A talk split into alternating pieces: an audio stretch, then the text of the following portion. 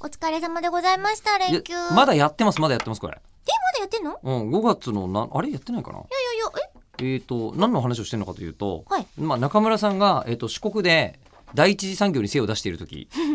第一次産業じゃないですかねまあでもそうですね。、今回に関してて言うと、人は土から離れては生きていけないのよ。それなんだっけええっと、ラピュタです。ラピュタあそうそうそう久しぶりにチー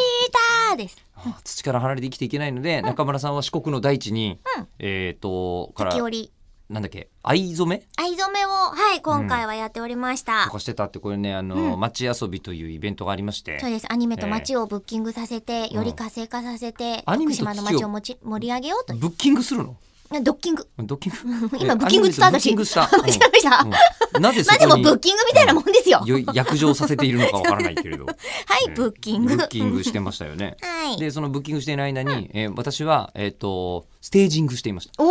ー、何してたですかえっ、とあのですね「703罰」っていうクイズクイズの。そう漫画があって、うんでこれがもうアニメ化もされた大人気作品なわけですけど、その703罰をクイズだったらステージでできんじゃんとリアルに。いう理由で、うんえー私あのー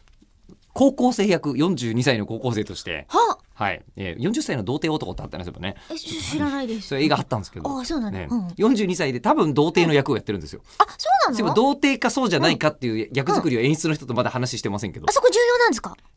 もう重要でしょうねあ、そうまなあんだ。童貞だと答えられない問題は多分あるんでうわーええ、え答える側なんですか吉田さんはあ。出題でその役はす出題するじゃあ側で別すにどっちでもいいんじゃないですか童貞でも出題そういや非僕童貞で童も。いや童貞に出してほしくない問題ってないですか、いや、私童貞じゃないんでわかんないです。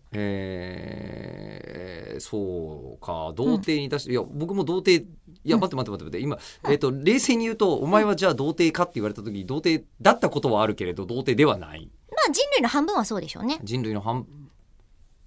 いやいやそんなことなくね今の計算 何今の計算は何よあ、じゃあ中半分村さのん半分にしましょう。半分の半分いやで、でちょっと待ってえ人類の4分の1は童貞ってこと、いや、かつて童貞だった人た人ち。類のいやちょっと待って人類の100%は あいやてか待て待て待てえっ、と男性全部だからおよそ人類の半分は童貞だったんですよ過去形で言うならば男性のお話ちょっと待って女性に童貞という概念を持ち込むんですかないです。ないですよね、うんだとすると男性は全員かつて童貞でしたそうですよね。はいおお、じゃあ100%じゃん。あ、だからだからやっぱ半分でいいんじゃん。うん、えほら。違う違う違う違うほら見ろー違う違うえあのさセンター試験で4択で合格したみたいな顔すんのよいやいや見てもら うだってもう全世界の半分のとこ、うんつまり男性うは、んすべからくみんな童貞だったですよ。現在進行形で童貞の人ももう含む。ね俺のステージの話どこ行っちゃったのさ、